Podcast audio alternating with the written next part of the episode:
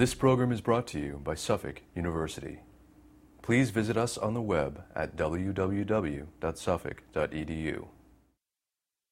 My name is Lee Eulgen. I'm a partner at the law firm Neal Gerber and Eisenberg in Chicago. I've been practicing law approximately 15 years and uh, have been at Neal Gerber for about 10 years, the whole time in intellectual property. In terms of specifically the nature of my intellectual property practice, I do an extensive amount of litigation, both in the U.S. federal courts and before the Trademark Trial and Appeal Board. I've also handled many domain name disputes before WIPO and other arbitration bodies. I also handle trademark prosecution around the world as well as transactional IP work, including licensing and intellectual property transactions. With regard to the article that I had written related to gray market goods and counterfeit goods and some of the recent U.S. legislation written in an effort to try and deal with some of those issues, it's available both on our firm's website, which is ngelaw.com. It's both available through the firm's publications page as well as through my bio. Also, it's sort of I think proliferated around to be on other content aggregation sites, such as one that I particularly like, to give it a quick plug, Lexology. So I know it's been on Lexology since being first published by our firm and has attained relatively significant readership there as well. Obviously, counterfeiting and gray market sales certainly detract from companies' own sales and hence from the bottom line. The other thing that I think is important for the listener to think about is how the internet has made counterfeit and gray market goods much more easily accessed now via the internet. They've proliferated greatly. It's easy here, even sitting in the United States, to order counterfeit product that would, for instance, be shipped overseas with a transaction facilitated by a website, whereas you know, maybe 20 years ago, before the quote unquote internet revolution, a lot of counterfeit sales, even though they, some counterfeit goods might originate overseas, the sales of those goods would be local. Now, sales can be facilitated easily all around the world via the internet. So, just to quote a statistic from my article, it's estimated that this year in 2012, as high as 22% of all consumer goods sold online will be counterfeit. I find that statistic quite remarkable given that, you know, we're talking about a trillion dollar industry now. Certainly one particular industry, the pharmaceutical industry, has been really hit by counterfeit products and for obvious reasons. There are significant health risks to ingesting, for instance, counterfeit pharmaceuticals. And, you know, there have been a number of high profile cases where U.S. consumers have not only been economically but physically damaged by counterfeit products of a pharmaceutical nature. CBP is U.S. Customs and Border Protection. It's a division of the U.S. Department of Homeland Security, essentially Customs and Border Protection, or what people colloquially refer to as Customs, was sort of brought under the banner of Department of Homeland Security, sort of post 9/11, 2001. Essentially, CBP is responsible for the inflow and outflow of goods through all 317 U.S. ports of entry. With regard to its trademark recordation system, I think a lot of brand owners, even sophisticated brand owners, perhaps have the misconception that here in the United States that essentially when it comes to trying to vest yourself with rights in your brands, that the one step that you need to take is registering those brands through the United States Patent and Trademark Office. And while I think that that is an important, if not essential step, I think a misconception among brand owners is that then that allows Customs and Border Protection, CBP, to act on your behalf. And in essence, while that is at least partially true, the easiest way to get Customs and Border Protection to act on your behalf as a brand owner is to then, after you obtain a U.S. federal registration for your trademark, is to record it with CBP through the CBP website. So there are benefits to doing that, attendant benefits that go well beyond simply registering your trademark with the U.S. Patent and Trademark Office.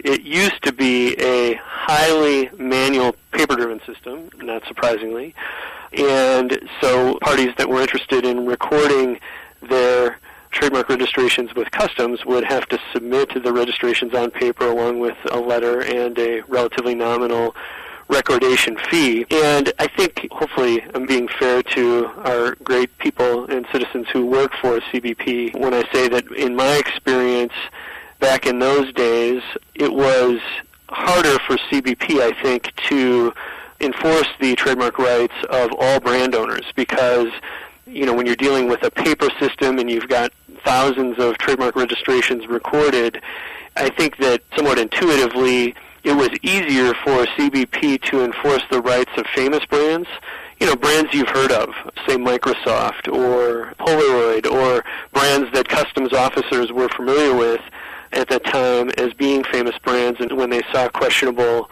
goods come into a U.S. port of entry bearing an approximation of those brands, it was easy then to look up the brand owner and pick up the phone and call them and ask questions about the authenticity of the goods being examined. For the lesser known brands, again, given that it was a paper driven system at that time, you know, back 10 plus years ago, it was harder for customs officers, understandably, to be familiar with all those brands, even though those brands were recorded because it's largely a paper driven system. Now, to come full circle, you know, it's very easy to record one's U.S. federal trademark registration with CBP. Can do it right online. Again, it's a relatively nominal fee to do it. So it's really for anyone who trades in goods as opposed to services, you know, hence implicating the fine work of CBP.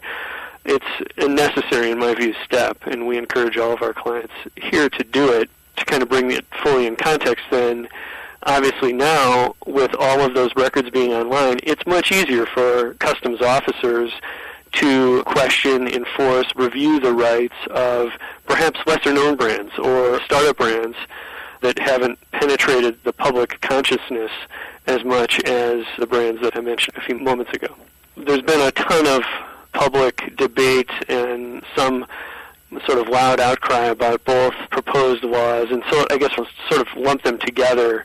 The one that's obtained more attention, even though they're, I think, both been debated now in the media, the one that's obtained more attention is SOPA, the Stop Online Piracy Act. That one, to focus on it, because again, the Protect IP Act is relatively speaking anyway, lesser known and includes a lot of the same protections. And SOPA was introduced by a U.S. Representative Lamar Smith in Texas in a nutshell, I would say the most significant and hence controversial provisions include the ability for private parties to apply for court orders preventing U.S. ad networks, online ad networks, U.S. payment facilitators, i.e. credit card companies, U.S. search engines, even U.S. ISPs, Internet Service Providers, apply for court orders preventing them from engaging in trade of any sort or even linking with those sites sites that are adjudicated to be dealing in counterfeit goods. And espousing my opinion a little bit, my feeling has been that SOPA and the Protect IP Act,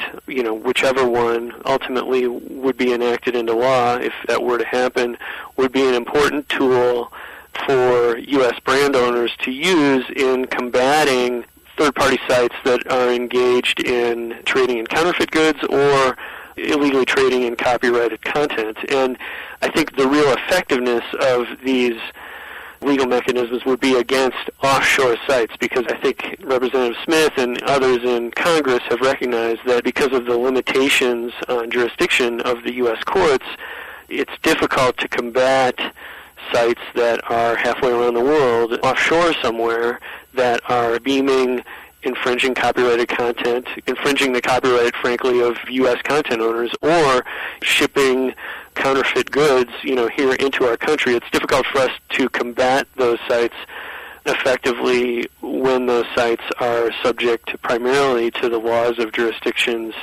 certainly outside of U.S. control and perhaps jurisdictions that have legal systems that are not as sophisticated with regard to intellectual property as the U.S. system. So, in my opinion, again, to the extent that one of those laws comes to pass and ultimately is signed, they would provide an important tool against the type of conduct that I'm talking about, particularly those sites that are offshore that are otherwise difficult to stop with mechanisms that we can currently invoke vis-a-vis the U.S. courts. There's been a huge, again, outcry and response. Many have indicated that belief that somehow this is going to impact First Amendment rights, freedom of speech rights. There was even, as I'm sure many listeners to this podcast will have heard about, a quote unquote internet blackout led by Wikipedia and some other high profile sites on January 18th of this year, whereby sites basically blacked out portions of their content in, in protest to possible enactment of these U.S. laws.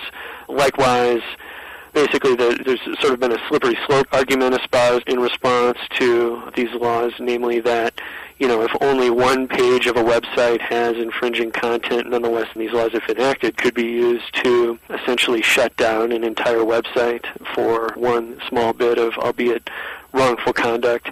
I think those arguments are fair arguments, but again, you know, I personally hope that here in 2012, both SOPA and the Protect IP Act have temporarily at least been withdrawn or sort of bogged down in Congress. But in 2012, I hope that one or both of them or another similar law or bill springs back to life in Congress and that ultimately something is enacted that does allow U.S. brand owners and U.S. content owners to have a better mechanism to fight, in particular, these offshore sites that are engaged in very blatant conduct and are, frankly, stealing dollars from upstanding U.S. businesses.